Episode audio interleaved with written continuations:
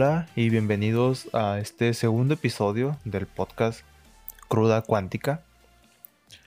Hoy vamos a seguir un poco con la plática del primer episodio. Hoy vamos a hablar un poquito de lo que pasa en nuestro cuerpo al consumir alcohol y por qué nos da cruda. Y vamos a explicar un poco de la ciencia detrás de la resaca. No me voy a meter muy a fondo porque la verdad no soy experto en bioquímica. Pero vamos a tratar de ver qué es lo que está pasando que nos ocasiona esos síntomas. Esos síntomas que no nos dejan ni levantarnos de la cama, que no nos queremos ni parar de la cama al día siguiente de que bebimos. Y pues bueno, para comenzar, nos guste o no, el alcohol es tóxico. El alcohol es tóxico para el cuerpo humano. Así que, sí amigos, es el elixir de la vida que nos ha venido alegrando tantas tardes y noches con nuestros amigos. Espero que tardes y noches porque pues, beberé en la mañana ya. Socialmente se ve un poquito raro. Pero bueno, el alcohol es una sustancia tóxica.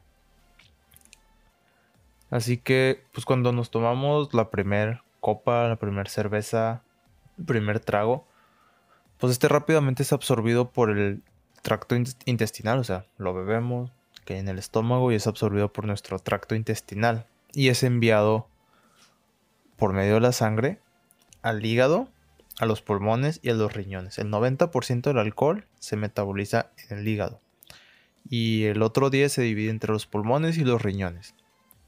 Esto pues para desintoxicar a nuestro cuerpo, porque pues, si el alcohol es tóxico, al consumirlo, pues, nos estamos intoxicando. Entonces nuestro cuerpo dice, y güey, hay que ir a desintoxicarnos, y después lo envía al hígado, a los pulmones y a los riñones. Aquí en el hígado, pues que es donde mayormente se metaboliza y se procesa esta sustancia, el alcohol es convertido en acetaldehído, ¿ok? Por una enzima. Bueno, por varias, pero mayormente la que mayor participación toma es la enzima de alcohol deshidrogenasa, ADH. ¿Ok? Entonces, el alcohol, el etanol, el etanol es convertido en acetaldehído. Luego del acetaldehído es transformado en acetato. Y este acetato se incorpora al ciclo de Krebs, transforma en otra molécula y aquí es donde pues, ya se descomponen en agua y hidrógeno. Y pues debido a que en promedio el hígado es, un promedio pues porque hay personas que pueden metabolizar más y personas que pueden metabolizar menos. Ahí de ahí viene que algunos aguanten más la peda, como quien dice, y otros menos. Bueno, entonces es que en promedio el hígado puede metabolizar un como 10 mililitros de alcohol puro, o sea, de etanol puro, cada hora. Y si una cerveza tiene entre 15 y 20 mililitros de alcohol, o sea, de alcohol puro, ya ven que las cervezas con entre 355 mililitros son al 5%, al 6, al 8%. Entonces, pues imagínense, 15, 20, hasta más de 20 mililitros puros de alcohol. Entonces, pues si nos tomamos una, se podría decir que en dos horas se procesa y todo bien. Pero pues, ¿qué pasa cuando le echamos una, luego otra y luego otra, una turbochela? Y pues le estamos echando, echando, echando. Sin darle ese margen para que lo procese. Pues entonces, estamos tomando en exceso, nuestro hígado no puede con tanto. Es como que, hey, párale. No, la neta no puedo, estoy saturado. Así que pues en esto el acetaldehído, o sea, después de que el etanol se transforme en acetaldehído, este acetaldehído se acumula pues porque ya no puede continuar, o sea, todavía se está transformando en acetato y este acetaldehído está como ahí acumulado, entonces pues dice, pues voy a pelar y se regresa a circular por la sangre. El acetaldehído es más tóxico que el alcohol, o sea, que el etanol. Entonces imagínense, o sea, mmm, no sé, o sea, debería ser de que el acetaldehído se metabolice en etanol y luego vaya bajando, pero no, es el, etanol se metaboliza en algo más tóxico para luego degradarlo. Así funciona nuestro cuerpo. Entonces, ahí tenemos acetaldehído ahí acumulado. Se va a circular por la sangre, es donde empieza a llegar a nuestros tejidos, a otros lados, al cerebro, al estómago. Y pues es cuando pues, le empezamos a, a sufrir no lo podemos procesar tan rápido, se nos acumula, circula por la sangre. Entonces, pues al llegar al estómago, este irrita. Eh, se me olvidó el nombre, la verdad, pero irrita como las paredes del estómago, lo que hace que nos dé gastritis, reflujo, acidez y pues nos causa los vómitos. Llega al, al cerebro, a las redes neuronales y pues nos empieza a causar visión borrosa. Por eso tenemos los blackouts, las lagunas mentales, creo que le llama. Que no recordamos qué pasó, no sabemos qué onda. Y pues demás síntomas cognitivos que perdemos. Pues, capacidad cognitiva, la atención, los reflejos y todo eso. Es porque el acetaldehído, entre otras sustancias, pero mayormente el acetaldehído, pues anda por nuestro cuerpo libre, paseándose. Bien a gusto. Ok, también dentro de este proceso, o sea, cuando está en el hígado, hay otros compuestos que se liberan. Que hay otros compuestos que se quedan igual que el acetaldehído ahí atorados y pues buscan qué hacer. Mientras esperan ahí su turno para ser procesados, pues buscan qué hacer en nuestro cuerpo, o sea, el caos que está muy grande para ellos. Entonces, atascamos tanto nuestro pobre hígado con alcohol que el hígado ya no sabe qué hacer. Y le dice, espérame un poquito, pero pues estos no hacen caso y, y vámonos. A donde hay algo que hacer. Entonces, otros compuestos que se quedan ahí acumulados esperando su turno, van y se, y se juntan con otras sustancias o afectan otros tejidos. Un ejemplo de esto es cuando hay exceso de una enzima que se llama NADH. La verdad no entendí tal cual el nombre, hay una disculpa para el que sepa. Esta enzima interfiere con el transporte de ácidos grasos, o sea, ácidos grasos libres. El que haya exceso de esta enzima y acumulado en la ruta metabólica de la descomposición del alcohol interfiere con que se transporten ácidos grasos libres que también se generan en esa misma ruta metabólica. Y esto facilita la formación de ácidos grasos esterificados. Estos ácidos grasos esterificados son nada más y nada menos esos que constituyen la grasa corporal. Así que sí amigos, esto es la panza de borracho que nos sale después de pasar días seguidos bebiendo, fines de semana bebiendo. Entonces es por eso que se generan esos ácidos grasos. Entonces sí, beber. Beber te genera grasa. Y pues bien, otra cosa. Aquí nos le han dado unas ganas tremendas y muy seguidas de ir al baño mientras estamos ahí en la fiesta.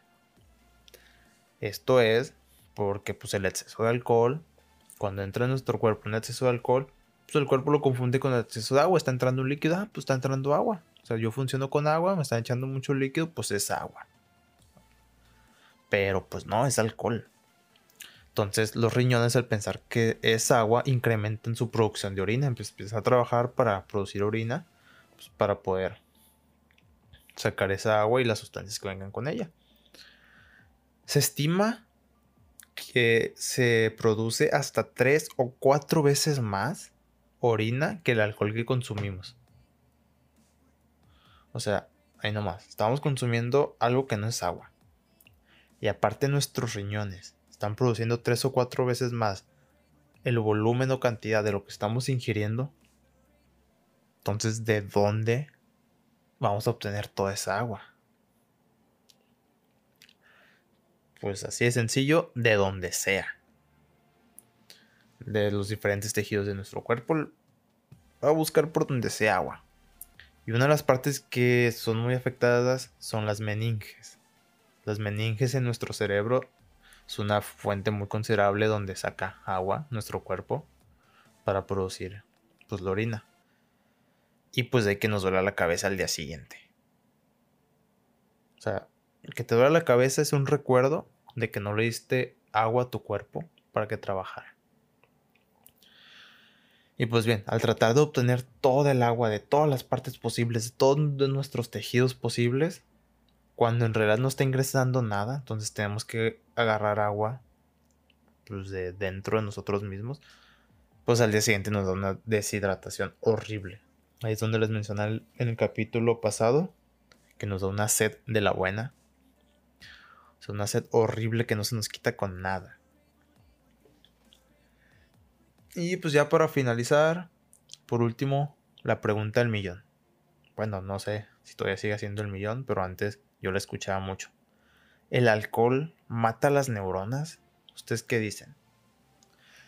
Pues la verdad es que no. Pero pues espérame un poquito. El que no mata neuronas no quiere decir que te vas a ir feliz. No, más porque ya sabes que no mata neuronas. No. Si bien el alcohol no mata neuronas, afecta mucho a la función cerebral. No las mata, pero las afecta. Ya que pues las sustancias tóxicas que no son metabolizadas, como comentamos anteriormente, así como pueden llegar a nuestro estómago, los pulmones, pueden llegar al cerebro fácilmente. Y pues afectar su función. Y ya lo vemos. O sea, ¿quién no se pone acá más alegre, bien happy, se pone a cantar, a bailar, saca los prohibidos por ahí, la pista de baile? O en el peor de los casos, pues nos tornamos violentos. No lo hagan, amigos. No, no sean mala copa, por favor. Eh, esto cuando pues, consumimos alcohol nos ponemos de ese modo acá. O nos ponemos más creativos, empezamos a sacar acá ideas de la manga, trucos de magia, o la platiquita que interesante con tus compas a las 5 de la mañana en el balconcito, after party, o sea, después de la fiesta, que pues, siguen con el alcohol, andan bien creativos y sacan unas pláticas muy buenas. Bueno, esto es porque pues, si el alcohol afecta nuestra función neuronal, se producen cambios en, esta, en la función cognitiva, ya les comentaba anteriormente, y de personalidad. O sea, se ven afectadas esas áreas de nuestro cerebro. Eh, y pues lo vemos claramente, lo vimos nosotros, lo vemos en los demás, cómo cambia uno con el alcohol. Además de que puede afectar nuestro ciclo de sueño. O sea, beber seguido puede ser muy malo para nuestro ciclo de sueño. Y dormir es una de las cosas más importantes. Dormir entre sus 7 a 9 horas siempre es una de las cosas más importantes. Pero, si seguimos consumiendo alcohol en exceso, no solo pues, nos va a afectar poquito en nuestra función cognitiva de personalidad en el sueño, sino que lamentablemente quienes se han reportado casos de que por ingesta excesiva de alcohol han caído en coma o peor aún. Pero pues bueno amigos, eh, espero no haberlos asustado con esto, porque yo no quería pues, decir que el alcohol es algo malo, consumir alcohol no es malo ni bueno. Simplemente está el alcohol, tú sabes qué haces. Pero hay que hacerlo con moderación. O sea, consumir alcohol desde mi punto de vista no es malo. Pues desde hace miles de años, este, de hecho así comenzó, o sea, se, comenzó a beber alcohol porque se dieron cuenta de que pues, consumir destilados te brindaba un poco de energía. Esto hace miles de años. Ya después con el tiempo se fue, no sé cómo, llegaron a la conclusión de que igual consumir, bueno, ahorita los estudios es que consumir una cerveza o una copa eh, te derrumba esos bloqueos creativos que a veces nos pasa. O sea, con una cerveza, una copa te pones más creativo. Y sí, pues porque está afectando nuestra función. Este, neurológica, neuronal, nuestra función cognitiva o cerebral ordinaria, o sea, la que estamos acostumbrados todos los días. Entonces nos pone más creativos, nos tumba esos, como esos bloqueos. De hecho, este episodio eh, se escribió con una cervecita al lado. Pero bueno, solo hay que recordar que todo, absolutamente todo en exceso es malo. ¿Ok? Así, pues que si tú quieres disfrutar de un buen vino, un licorcito, una cervecita bien helada, date el gusto, pero por favor con moderación. Espero que les haya gustado, que hayan aprendido algo por ahí, si no sabían cómo funcionaba bioquímicamente nuestro cuerpo. Espero que haya sido de su agrado. Y pues nos vemos por aquí en los próximos episodios.